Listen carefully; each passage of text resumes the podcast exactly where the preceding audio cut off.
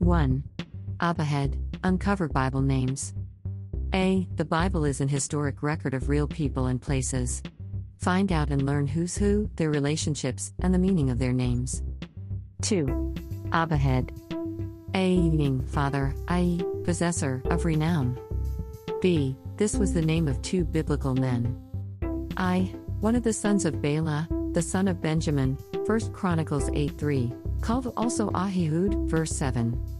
2. A descendant of Zerubbabel and father of Eliakim, Matthew 1:13, Abiud, called also Judah, Luke 3:26, and Obadiah, 1 Chronicles 3:21.